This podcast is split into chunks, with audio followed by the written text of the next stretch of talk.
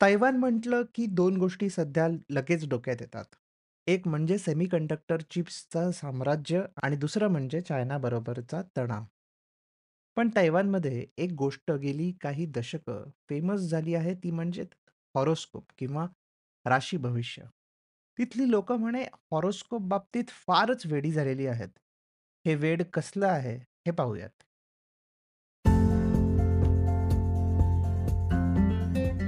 Episode start करायच्या आधी एक छोटीशी अनाउन्समेंट इकॉन गली मराठी पॉडकास्टला तुम्ही सर्वांनी आत्तापर्यंत खूप छान प्रतिसाद दिलात. हा पॉडकास्ट प्रोड्यूस करणं सोपं नाही आहे रिसर्च करणं इंग्लिशमधून मराठीत ट्रान्सलेट करणं स्क्रिप्ट बनवणं आणि मग रेकॉर्डिंग आणि एडिटिंग हे सगळं पकडून कमीत कमी एक अख्खा दिवस द्यावा लागतो. या व्हेंचरमधून मला फायनान्शियली काहीच फायदा होत नाही पण मानसिक समाधान नक्की मिळतं. तुम्हाला जर असं वाटत असेल की ह्या पॉडकास्टमुळे तुम्हाला थोडा तरी फायदा होत आहे तर तुम्ही देखील हा पॉडकास्ट प्रोड्यूस करू शकता. तुम्ही माझी एक कॉफी स्पॉन्सर करू शकता किंवा माझा अख्खा लंच शो नोट्समध्ये बाय मी अ कॉफी या वेबसाईटची एक लिंक आहे. ती ओपन करून तुम्हाला हवी तितकी अमाऊंट टाकून तुम्ही ह्या पॉडकास्टला सपोर्ट करू शकता. Thank you once again for all the love and support let's go back to the episode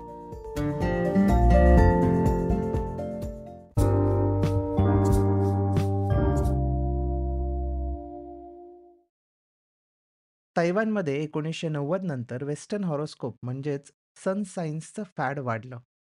mister निक येन या माणसाने रेडिओ शोमधून हॉरोस्कोप सांगायला किंवा राशी भविष्याचा एक कार्यक्रम सुरू केला आणि त्यामुळे याचा एक मोठा ट्रेंड सुरू झाला आणि त्यामुळे सध्याच्या ट्रेंडला त्यांचा फार मोठा हातभार आहे असं म्हटलं जातं. त्यांना one of the fathers of divination म्हणून पण ओळखलं जातं. पर्सनली मी यावरती जास्त विश्वास ठेवत नाही. पण कधी-कधी टाईमपास म्हणून वाचायला नक्की आवडतं. म्हणजे बघा ना, ॲट आपल्याला आज प्रमोशन मिळणार आहे किंवा आज आपण कोणतीतरी लँड डील क्रॅक करणार आहोत, असं वाचून कधी-कधी आनंद होतोच. पण तैवानमध्ये थोडं चित्र वेगळं आहे. तैवानमध्ये पण खरं तर हे टाईमपासवरूनच हा ट्रेंड एक सुरू झालेला आहे आणि तरी अजूनही लोकं बरीच टाईमपाससाठीच किंवा एक गंमत म्हणूनच बघतात. पण त्याचं एक फार मोठं ऑब्झेशन किंवा फार क्रेज निर्माण झालेली आहे. Instagram किंवा TikTokवर तर हॉरोस्कोप विषयाला घेऊन बरेच इन्फ्लुएन्सर्स निर्माण झालेले आहेत आणि त्यांची इन्कम खूप जास्त झालेली आहे. Miss Jessie Tang, I hope मी तिचं नाव बरोबर प्रोनाउन्स केलंय. तिच्या YouTube आणि Instagram अकाउंटवर लाखोंनी फॉलोअर्स आहेत. ती याच विषयावर एक चॅट शो देखील होस्ट करते आणि तिच्या चॅट शोवर चक्क तैवानच्या प्रेसिडेंट साई इंग वेन देखील आल्या होत्या. तिचं अॅन्युअल इन्कम दहा मिलियन तैवानीज डॉलर म्हणजेच अडीच करोड रुपयाहून अधिक असल्याच्या काही बातम्या आहेत. ते सोडा. पण या ऑब्झेशनला पाहून स्टारबक्सने तर नवीन कॉफी मग्सचं मर्केंडाईज लॉन्च केलं. म्हणजे 12 राशींच्या 12 वेगळ्या डिझाईन्सचा कॉफी मग. सो तुम्ही इमॅजिन करू शकता, की हा फार मोठा क्रेज आहे, फार मोठा ऑब्झेशन आहे आणि बिझनेसेस सुद्धा या ऑब्झेशनला घेऊन त्यांचं मार्केटिंग स्ट्रॅटेजी करतात. आणि नॉट ओन्ली Starbucks, बरेच छोट्या-मोठ्या बिझनेसेस त्यांच्या प्रॉडक्ट्सचं मार्केटिंग ह्या रूपात करतात. तैवानमधल्या लोकांना इन जनरलच डिव्हिनेशन किंवा भविष्य टाइप्स गोष्टींमध्ये इंटरेस्ट आहे. मग त्यात चायनीज फॉर्च्यून टेलिंग असो किंवा टॅरो कार्ड रीडिंग असो. जनरलच लोकांना यात फार इंटरेस्ट आहे आणि म्हणूनच तिथे मेन मेन स्ट्रीट्सवर भविष्य सांगणारे स्टॉल्सची संख्या पण वाढलेली आहे. यात म्हातारे आणि नवीन पिढी दोघेही तेवढेच इंटरेस्टेड आहेत, हे पाहून खूपच आश्चर्य वाटतं. डॉक्टर स्टेफनी होमोलाने एक नवीन पुस्तक लिहिलेलं आहे. ते काही दिवसांमध्येच प्रकाशित होणार आहे.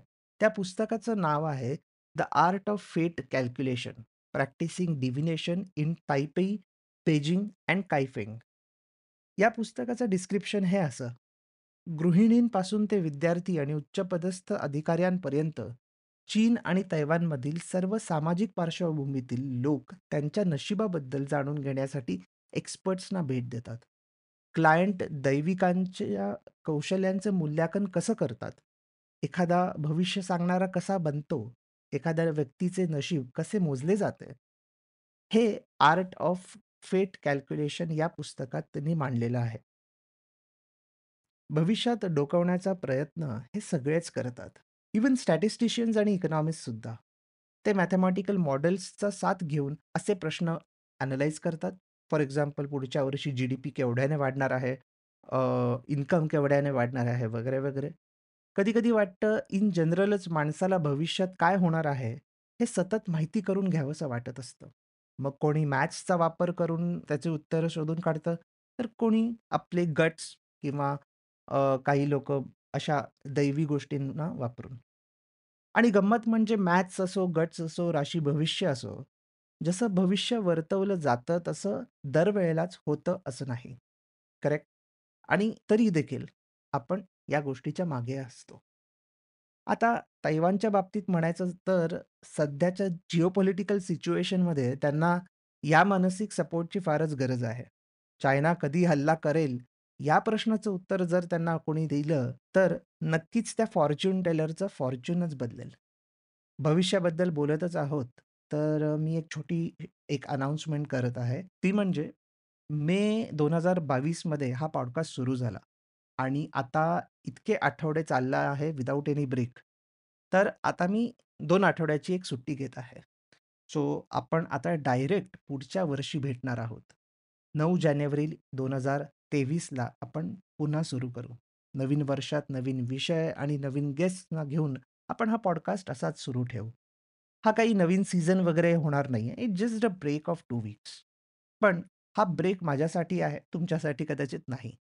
जे नवीन लिसनर्स आहेत, त्यांना मी रिक्वेस्ट करेन, की तुम्ही जुने एपिसोड जाऊन ऐका.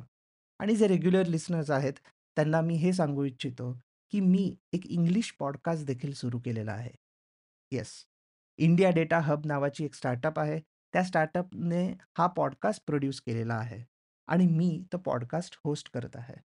त्या पॉडकास्टचं नाव आहे डेटा स्पॉट पॉडकास्ट. त्या पॉडकास्टमध्ये आम्ही वेगवेगळे इकॉनॉमिक आणि स्टॅटिस्टिकल इंडिकेटर्सवर चर्चा करतो. For example GDP. तर भारतात जी-डी-पीचं कॅल्क्युलेशन कसं करतात, हे एक्सप्लेन केलं जातं. म्हणजे आपण टेक्स्टबुकमध्ये शिकतो, की जी-डी-पी असं-असं कॅल्क्युलेट केलं जातं. पण ते एकदम थिअरेटिकल असतं. प्रॅक्टिकली ते कॅल्क्युलेट करताना काय-काय इश्यूज येतात. मग त्या इश्यूजना कसं टॅकल केलं जातं. अशा वेगवेगळ्या पद्धतीने आम्ही हा टॉपिक उलगडतो. म्हणजे जी-डी-पीमध्ये वेगवेगळे कंपोनंट्स असतात.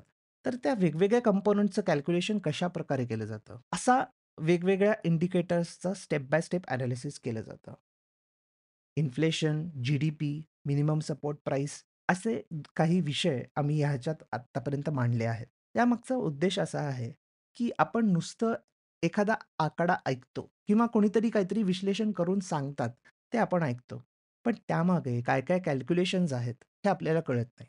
आणि जोपर्यंत आपल्याला काही गोष्टी कळत नाहीत, आपली विचार करण्याची शक्ती किंवा क्षमता ही एक लिमिटेड होऊन जाते. आणि जर आपल्याला पडद्यामागे काय होत आहे, हे कळल्यावर आपलं एनालिसिस आणखीन चोख आणि आणखीन चांगलं होऊ शकतं. आणि ती माहिती युजली लोकांकडे नसते. आणि मग म्हणून हा एक आमचा प्रयत्न. सो आय वुड रिक्वेस्ट की ज्यांना कोणाला इकॉनॉमिक्स आणि इकॉनॉमिक्स डेटामध्ये इंटरेस्ट आहे, त्यांनी हा पॉडकास्ट नक्कीच ऐकावा. हा थोडासा टेक्निकल आहे. जे एकदम नॉन इकॉनॉमिक्स बॅकग्राऊंडमधले आहेत, त्यांना कदाचित हे नवीन वाटू शकतं. पण जे रेग्युलर इकॉनॉमिक्स आणि फायनान्स रिलेटेड न्यूज ऐकतात, त्यांच्यासाठी हा नक्कीच एक खूप व्हॅल्यू ॲडिशनल पॉडकास्ट नक्कीच ठरू शकेल. याचे 7 एपिसोड्स ऑलरेडी आलेले आहेत. या पॉडकास्टचे एपिसोड्स दर फ्रायडे म्हणजेच शुक्रवारी रिलीज केले जातात. सो मी सुट्टीवर असेन, तरी तुम्हाला माझा आवाज त्या पॉडकास्टवर नक्की ऐकायला मिळेल. That's it for this episode. Happy new year to all of you. पुढच्या वर्षी आपण लवकरच भेटू. पुढचं वर्ष तुम्हा सर्वांना आनंदाचं, ऐश्वर्याचं आणि आरोग्यदायी जावो. Bye bye. See you soon. Thank you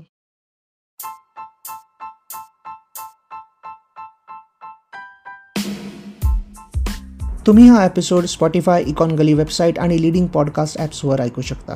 मी दर सोमवार, बुधवार आणि शुक्रवार नवीन एपिसोड्स घेऊन येतो. तुमचा फीडबॅक आणि सजेशन्स शो नोट्समध्ये दिलेल्या माझ्या ब्लॉग, लिंक्डइन किंवा ट्विटर अकाउंट्सवरून मला नक्की कळवा.